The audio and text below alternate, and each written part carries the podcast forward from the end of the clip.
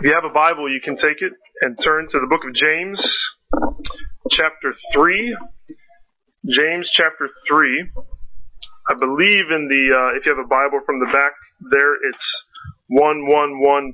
At least it's near there. So you'll get close if you get to that page. Uh, but James chapter 3, and we'll focus on verses 13 through 18 this morning. Let me get, begin with a, a few questions for you to think about. Uh, who who is wise and understanding among Grace Fellowship Church? When you think about who is wise and understanding among us, who comes to mind? Who are the, the wisest people that you know? And maybe expand beyond that. Who who in the world do you think has the most understanding?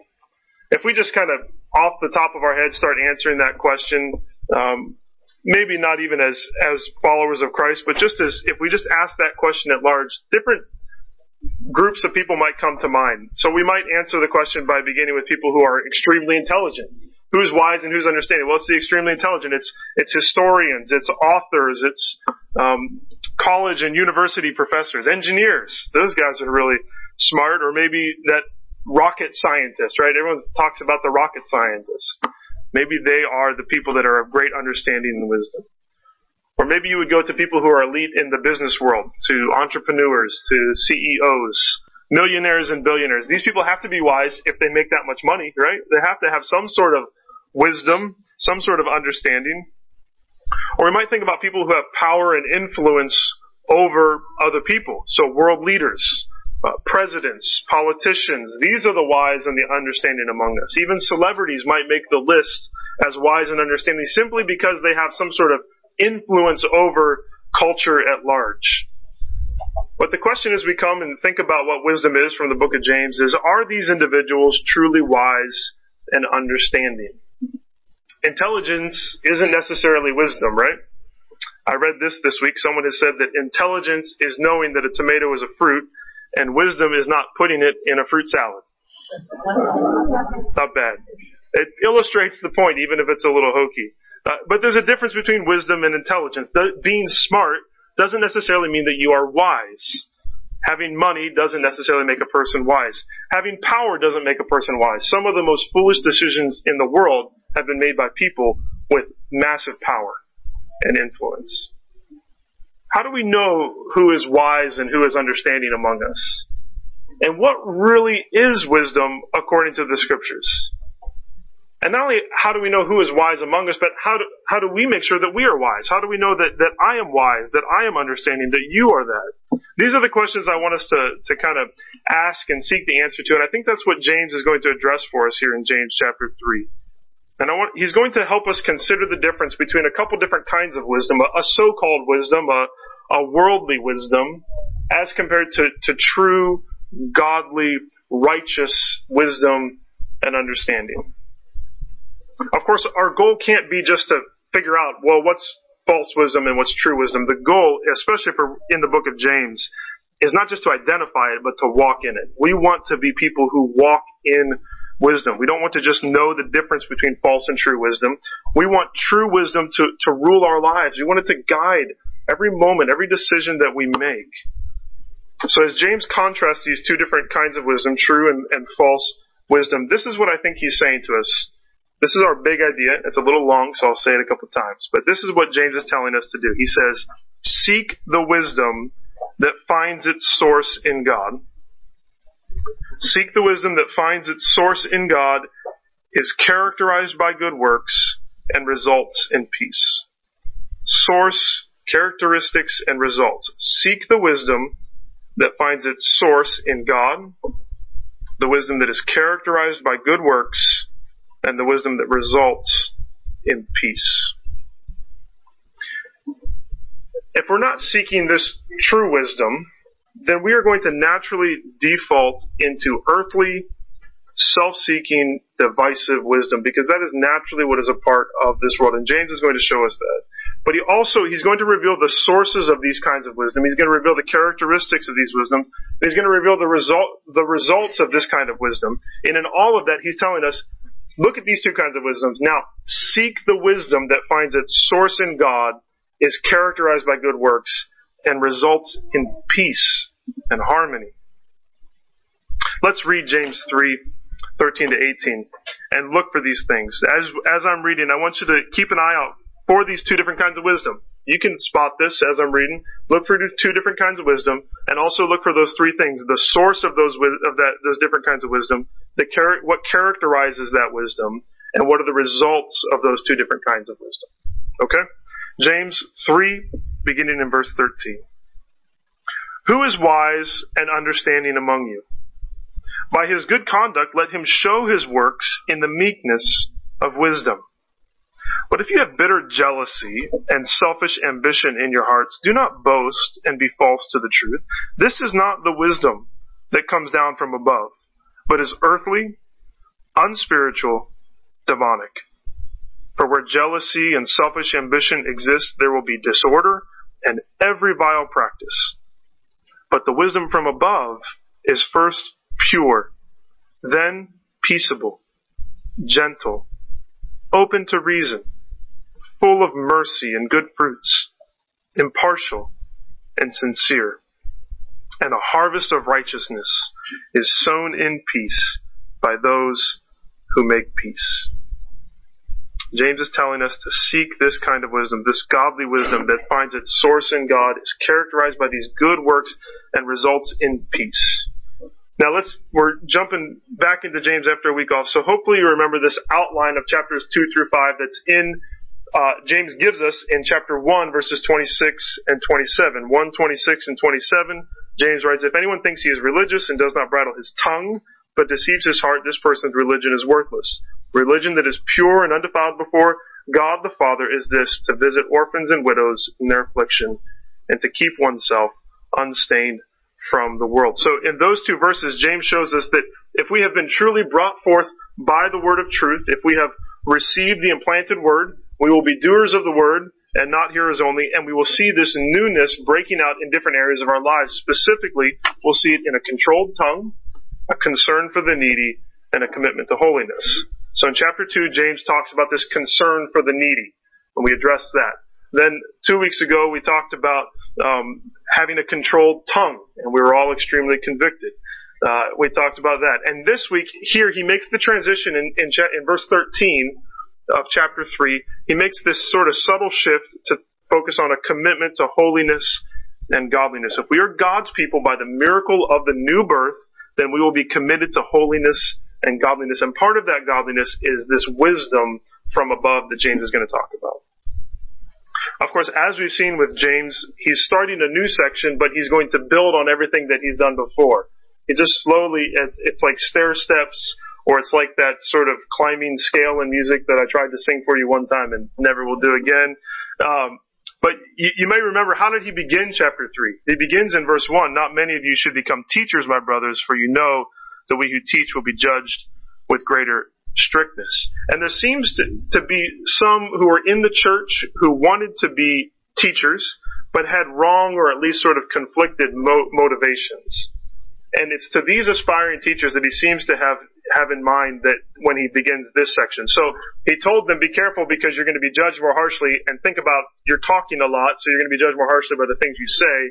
And if they haven't been backed off by that, then he wants to be sure that they understand what true wisdom is and who is truly wise and who is understanding. He wants the teachers, when he asks this question, he says, who is wise and understanding among you? He wants the people who stand up and say, I am and I should be a teacher, he wants them to pause and say, do I have true wisdom? Do I have the wisdom that is from above, or is my wisdom earthly and divisive?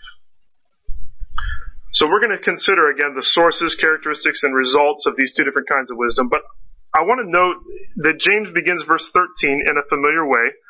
He asks his question, Who is wise and understanding among you? And then he says, By his good conduct, let him show his works in the meekness of wisdom. So this is what James is saying. Wisdom is evidenced by what we do. Wisdom is evidenced by what we do. That's, that's a kind of a broad statement that kind of is over this passage. Wisdom is evidenced by what we do. Um, but it's also sort of the, the theme for the whole book of James, that who we are is evidenced by the things that we do. Whatever kind of wisdom we have, it will be revealed by our actions. James is all about a faith that works, isn't he? That's, that's what he keeps talking about. Faith that shows itself in the deeds that result from that faith. So James has no time for talk and no action. And he's consistently saying to people, if you claim to have faith, or in this case, if you claim to have wisdom, he says, prove it. Show me by what you do that you have what you have, or that you say, or that you are who you say you are. You need to show it by your life. And the same is true for wisdom. So what will be the evidence of, of wisdom? How can we identify people who are wise and understanding among us? Are money and power and influence evidences of wisdom? Will true wisdom be revealed in the number of books someone's read, or the number of books that someone has written, or the number of followers they have on social media? How, how does godly wisdom reveal itself? Look at what James says. Who is wise and understanding among you? By his good conduct, let him show his works in the meekness of wisdom. How does godly wisdom reveal itself? James says it will be shown by the conduct of your life. By whether what we do in day, by whether what we do day in and day out is good and marked by meekness. Good conduct performed in meekness. That's the sign of true wisdom. What is wisdom? It's good conduct performed in meekness. Right away, wisdom is seen not as something that can be tested in isolation, but is tested in relationship. If James were to draw the picture of someone who was wise, he would not draw this guy that we always often picture. Who is it? It's the guy sitting on the top of the mountain with the long beard, all by himself with his eyes closed. That's not wisdom, according to James. Remember, what is at the heartbeat of James? It's, it's the Sermon on the Mount, and even closer to his heartbeat is the royal law. And what is the royal law? Love your neighbor as yourself. Wisdom then is not found on the mountaintop. Wisdom is found in the nitty gritty of relationships. It's in relationships when a person can show meekness and humility. That is wisdom. This gets very practical, doesn't it? Wisdom is revealed in marriages. Wisdom is revealed, uh, kids, in how you interact with your brothers and sisters. Wisdom is revealed in how you interact with your coworkers. Wisdom, parents, is revealed in how we interact with our children, how we interact with our neighbors. It's with the, it's how we respond and react to the people that we love and the people that drive us totally crazy. Wisdom is shown in can we work in in ways that honor God with meekness and humility. That is what wisdom is, James says. So wisdom doesn't reside primarily in our heads. It resides in our hands.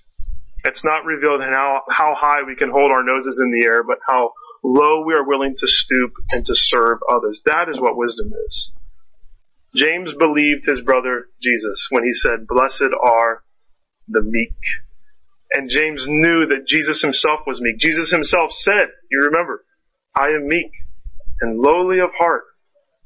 Jesus Christ is true wisdom.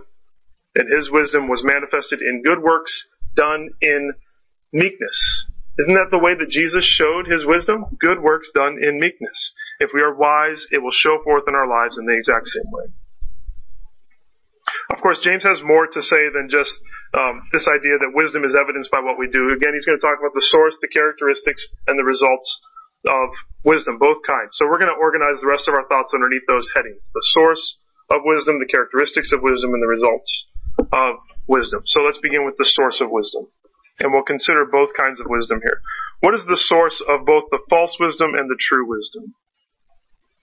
You may remember when we talked about the tongue that James pulled in this illustration saying it's impossible to have a stream that produces both fresh water and salt water. It's going to produce one or the other. So we said that the issue with our tongues is not an issue of our tongue. What's an issue? What's it an issue of? It's an issue of our heart.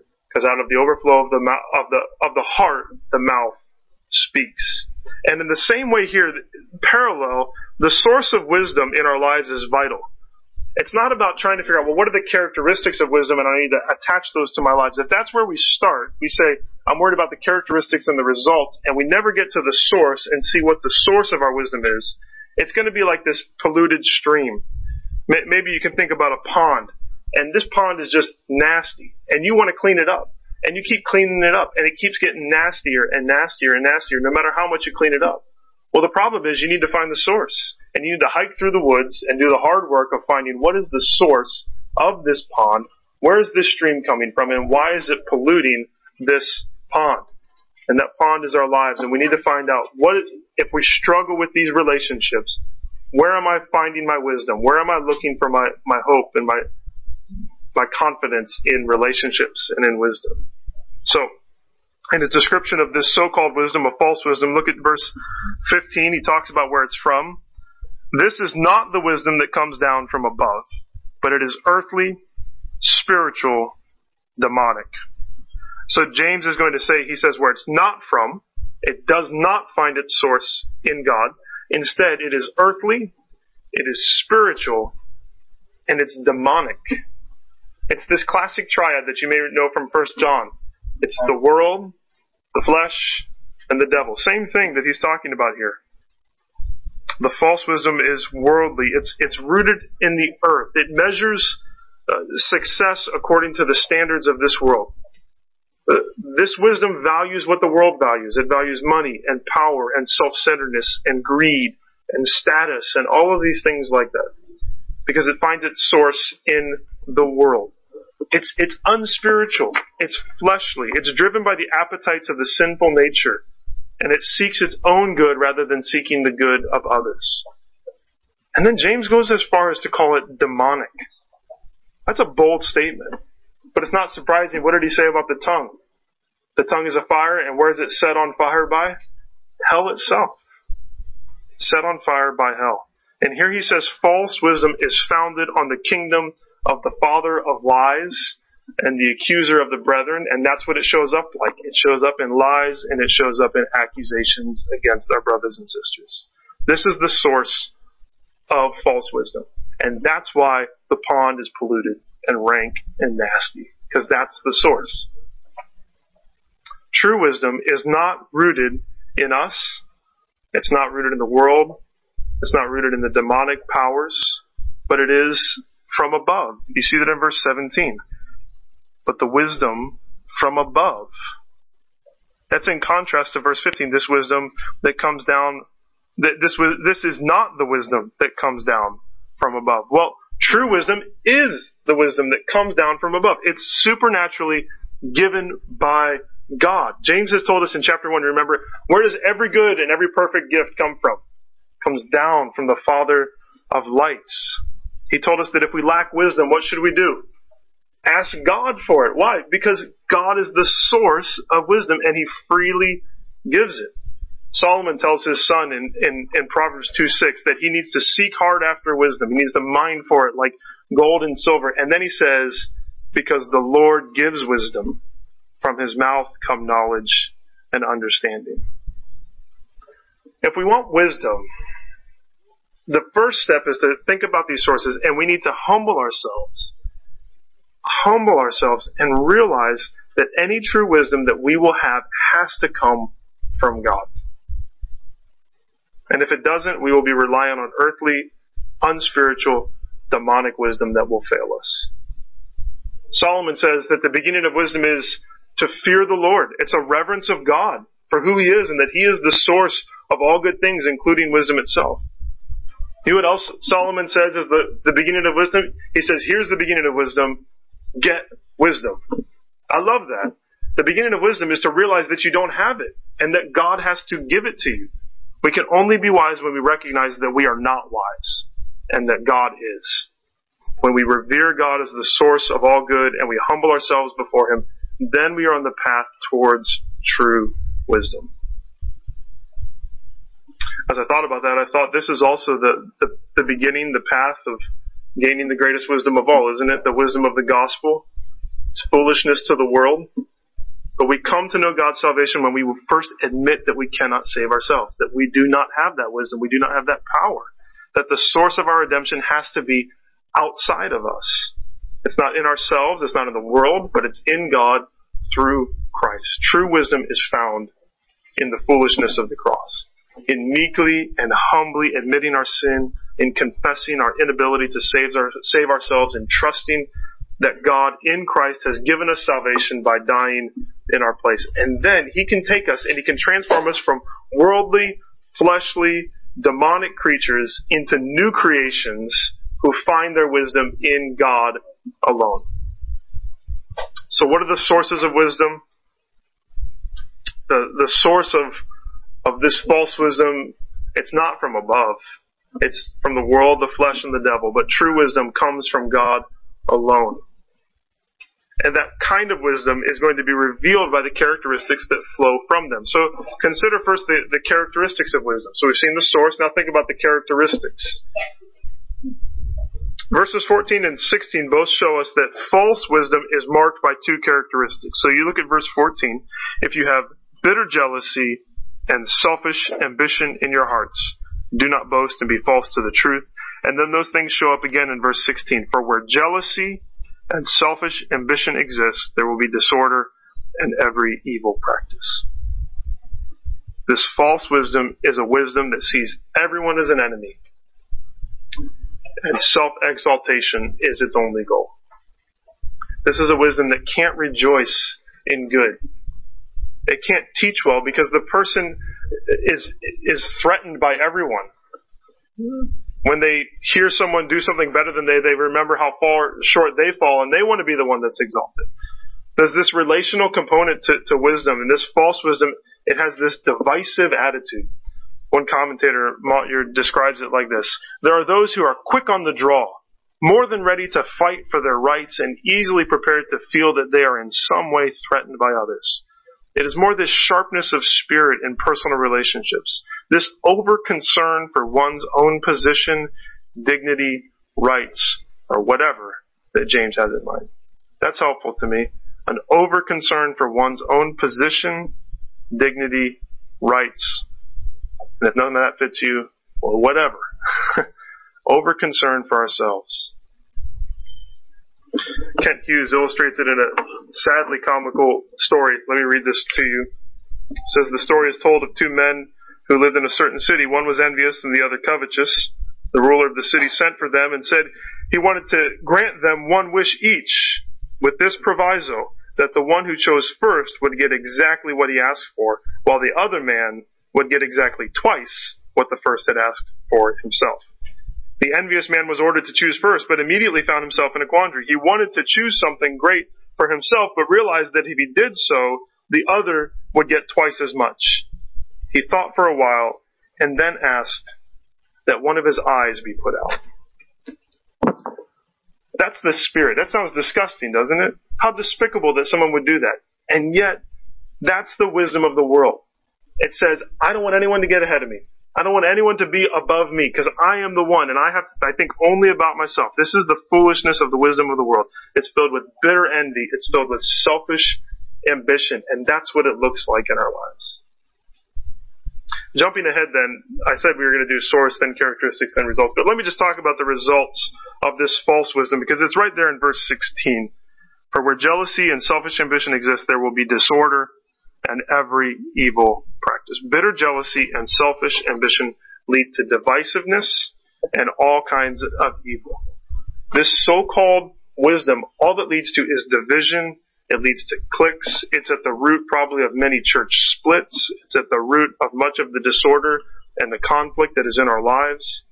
If we cannot rejoice with others, if we only see other people as threats to us, to our name, to our fame, if we're concerned solely with our own personal ambitions, our goals, our desires, then division and disorder and all kinds of vile things are the result. This is the wisdom of the world, isn't it? It says, look out for number one. It says, greed is good.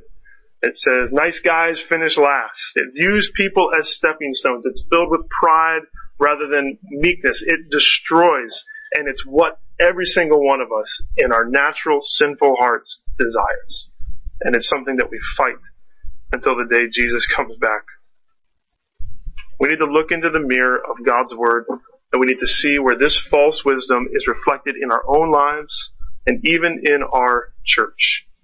We must allow God's Spirit to search our hearts and reveal how we're envious, how we're jealous, how we're filled with selfish ambition. And we need to think about how these attitudes, they lead to just division and they lead to destruction. We need to confess these sinful attitudes. And we need to seek godly wisdom. So what are the characteristics of this godly wisdom? The list is a lot longer than just two, isn't it? It's there in verse 17. Um, I'm going to move fairly quickly through it and overwhelm all of us. Um, but we can uh, meditate on this more throughout the week. But let's look at these, this list. It begins with purity, verse 17. But the wisdom from above is first pure. It's the first thing. Kent Hughes says that this refers to both moral and devotional purity. It's a it's a purity in in all areas of life. It's a pure and a pure and focused and single devotion to Christ. We're not concerned about ourselves. We're we're pure in our devotion to Christ. We have to be free from the defilements of sin, but we're also fully devoted to God and not to our own interests. We seek His glory, not our own. And James says this is the first thing that we need to have. Our purity of heart sets the tone for everything else. If, if our lives are clouded by moral impurity, or if we lack zeal and devotion to God, then we're not going to have this true wisdom. The next characteristic that flows from true wisdom is to be, you see it there, is to be peaceable, or peaceful, or peace loving. The wise value harmony and peace. Value fighting, anger, nastiness. They value peace and they reach out to others, not to cause disruption, but to bring calm and peace. That kind of spirit requires gentleness. That's the next thing we see there. True wisdom is gentle. It's kind. It's considerate. A wise person is patient when they are accused and is gentle to the people that accuse him. A wise woman yields whenever it's possible to do so without doing violence to the truth. If I can yield to you and not compromise the truth, I will do it. I will be gentle in this circumstance. True wisdom is next characterized by being open to reason. Open to reason. I think the opposite of open to reason would be stubbornness, an unwillingness to be wrong, an unwillingness to listen to the reasoning of others. Wisdom stands for the truth, but wisdom is also willing to be wrong, willing to hear the perspective of others. Again, Motyer's helpful. He says the wise are not necessarily easily persuaded, but readily persuaded. We're open to being persuaded by someone else's point of view. One more illustration from Kent Hughes because he's way better at them than I am. Um, this is from the life of Abraham Lincoln. I found this very poignant. He says, on one occasion, Abraham Lincoln, to please a certain politician, issued a command to transfer certain regiments. When Secretary of War Edwin Stanton received the order, he refused to carry it out, saying the president was a fool. When Lincoln was told of this, he replied, If Stanton said I'm a fool, then I must be. For he is nearly always right. I'll see for myself. And the two men talked. As the two men talked, the president quickly realized that his decision was a serious mistake, and without hesitation he withdrew. A teachable, open spirit is often a major key in diffusing conflict. Isn't that amazing? What power Lincoln had, and yet he's willing to lay it aside and say someone else might know better than me. Of course, Jesus is the great example of that, isn't he? I mean, Jesus is never wrong, but he was willing to humble himself are we open to reason? Are we open to listening to others for the sake of peace? Next, wisdom is characterized by being full of mercy and good fruits. I think the fruits could be the fruit of the Spirit. The mercy here means that the, the wise are not those who are eager to give people what they feel they deserve because they, they know that they have been shown mercy. You remember last week as Joshua was talking through Colossians, I was so struck by what he said that that we are ready to forgive others because we have been forgiven by God. And that applies to so many other things. We are ready to, to show mercy because we have been shown mercy. The moment that we are quick to judge, the moment that we are quick to give people what we think they deserve, the judgment that they deserve, we have lost sight of how much mercy we have been given, and that is foolishness. It's the wisdom of this world. When we see we, how we don't receive the judgment that we deserve, then we will be quick to withhold judgment.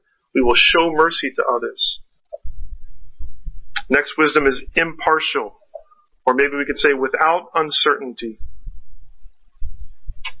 The wise woman, the wise man, is not the double-minded person of chapter 1. Remember that guy? He couldn't figure out which way to think. Impartial, without uncertainty. He or she doesn't change opinions depending on the time of day or the person that we're talking to. A wise person is, is impartial, consistent. And then finally, wisdom is marked by sincerity. Wisdom is without hypocrisy. It doesn't act one way in public and another way in private. I think this is what James is referencing in verse 14. He says, If you have bitter jealousy and selfish ambition in your hearts, do not boast and be false to the truth. I think he's saying, don't say you're wise if you have these things because that's just hypocrisy. You're lying to yourself and that's not true. In contrast, those who are truly wise are sincere. To say you're wise but to harbor, harbor envy and pride in your heart is to deny the truth. It's to say you hold the truth with your lips but then to deny it by your attitude. And the wise are sincere. What you see is what you get. True wisdom finds its source in God. It's characterized by these meek and godly attitudes. How different the wisdom of God is than the jealous, self-seeking wisdom of this world. And not only are its characteristics different, but the results are going to be totally different too. What are the results of true wisdom? We saw that the, so we'll think this is the last thing, the results of, of true wisdom. We saw that worldly, selfish, demonic wisdom brings about what? Division and vile deeds. What does true wisdom bring about? This is a beautiful verse worthy of meditation, worthy of writing somewhere, put it in your back pocket. Verse 18, and a harvest of righteousness is sown in peace by those who make peace. If I knew how to make a garden stone, I'd put that in a garden, you know? Just makes sense. A harvest of righteousness is sown in peace by those who make peace. What does true wisdom result in? Peace and righteousness. Those things are the exact opposite of division and vile deeds. True righteousness doesn't result in division, it results in peace. And it doesn't result in vile deeds, it results in righteousness. This is what we want, isn't it? James uses this illustration, it's rooted in agriculture, and he says that if, if you're a peacemaker and you're sowing seed in peace, then you're going to produce righteousness. You will produce the good conduct that naturally flows from true wisdom. True wisdom goes about sowing peace. It sows these characteristics of, of, of verse 17. And over time, always time, it always takes time, but fruit comes out of that garden. And it's the fruit of righteousness and peace. Just a side note, think about that time piece. We can't apply the characteristics of verse 17 and think that it's going to happen fast. It's, it takes time, but the result is righteousness and the result is peace. What a beautiful crop that comes from this wisdom. So much better than the disorder and the vileness, these weeds that come from earthly demonic wisdom. This is the crop that we want, isn't it? This is what we want in our lives. I want peace. I want righteousness in my life, and I sow it by true wisdom. I want that in my home. I want that in our church. I want that in all the interactions that I have with all people. We want to see the fruits of peace and righteousness in all of our relationships. And this is the fruit that glorifies God, that reflects the meekness and the holiness of Jesus. It models to everyone who Jesus is. Who is Jesus? He is the great peacemaker. He's made peace between sinful man and a holy God by laying down his own rights. And that's what we're called to do. We are called to do the same, and as we do it, we proclaim the gospel with our lives. Now, if you're like me,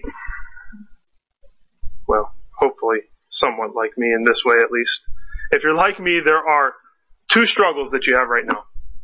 The, one is to think, I can do this. I will produce these characteristics in myself. I will be who verse 17 talks about. This lovely person. But if we think that, we've forgotten the source. What is the source of wisdom?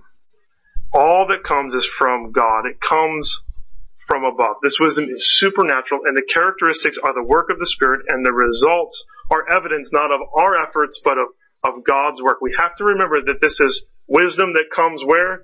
From above. It doesn't come from within. It comes from above. It is supernatural. And if we're going to see these things worked out in our lives, it begins by knowing that the source is God alone, and He will work them out in our lives. Now saying that, then the other struggle on the opposite end is to be overwhelmed and to do nothing, or to just say, well, God's gonna have to do it if I'm gonna be like this, because I can't do it. But just because this is God's work does not, and it's not formed by our own efforts, doesn't mean we don't do anything. I have to persevere in seeking wisdom. I have to examine my heart. I have to root out worldly wisdom. I have to see where it is, and I have to seek the kind of wisdom that comes from God and is marked by this. Be pure, peaceable, gentle, open to reason, full of mercy, good fruits, impartial, sincere. That's who I want to be. And again, these crops take time to mature. They take effort. If you've ever gardened, you know it takes a lot of effort. They take the grace of God in the end. And to that end, let me read just a paragraph from this commentary. This is by a guy named N.T. Wright. And he summarized it so well as I was reading through this, just struck me in my heart, convicted me, and helped me to see how to practically apply this. He talks about this description in verse 17. Let me read a little bit and see if it gives you these practical steps as it did me. He says, James has already told us right at the start of the letter that God will give this wisdom to anyone who asks in faith. Now he tells us what it will look like when that, when that happens. It's clear that this wisdom isn't a matter of knowing a large number of facts. That's where we started. It's not where it's at. It's not a particular skill in negotiating or managing or leadership or academic scholarship. It's much deeper than any of these. I love that. We think that that's where wisdom is. It's actually a lot deeper than that. It's holy, peaceful, gentle, compliant, filled with mercy and good fruits, unbiased, sincere. It might be easy for those James has described already, those filled with jealousy and contention, to pour scorn on these characteristics. In our cynical age, people might look on someone who is gentle and compliant as a wimp, perhaps a bit naive, not really aware of how nasty the world is. But these characteristics have nothing to do with naivete. They are hard to acquire and hard to maintain. They can only be sustained at great personal cost. They only appear where there has been a steady habit of prayer and self-discipline. Even then, they may take a while to show themselves. This is real practical then. It would be worth spending the time to work through the words in this list one by one. Do it slowly. Review your life in the light of them. You might want to make a note of the times, the places, and particularly the people that make it hard for you to live in this way. And then to pray for strength and for this wisdom from above to hold firm when the challenge comes round once more. That's really practical. Don't just hear it and say, well, that's really practical and then don't do anything about it, okay? So do it slowly. Read through this list one by one. Do it slowly. Review your life. Think about the times, the places, and the people where it's hard for you to live in this way and then pray for strength and seek out this wisdom. That, that joining of it comes from above, but it's also going to take this effort. Wright closes like this. Think of it like this. Suppose you lived in a village, or worked in a college, or a factory, or a farm. Suppose some of the people you met every day were like the people in verse 16. That's the worldly wisdom. And others were like the people in verse 17. That's the godly wisdom. Which one would you rather see coming towards you down the street? Which one would you rather have as a neighbor? The question answers itself. The challenge is how to become that neighbor yourself. And once more, the answer is this. Wisdom comes from above. Pray for it. Persevere. Pray for it and persevere. Oh, the balance of that. To pray for it, to trust God to do it, but to persevere and work hard for it. To trust and to work hard. Again, James tells us to seek the wisdom that finds its source in God. The wisdom that is characterized by good works. The wisdom that results in peace. And this wisdom is not worked out in isolation. Don't think that you're going to find it by going somewhere else. It's worked out in relationship. It works against divisiveness. It works against bitterness. It works against self-interest and envy, and it instead works for unity, it works for peace. So may we together by God's grace, in His strength, seek this kind of wisdom, and may we see this harvest of righteousness in our lives and in our church as we sow these things in peace.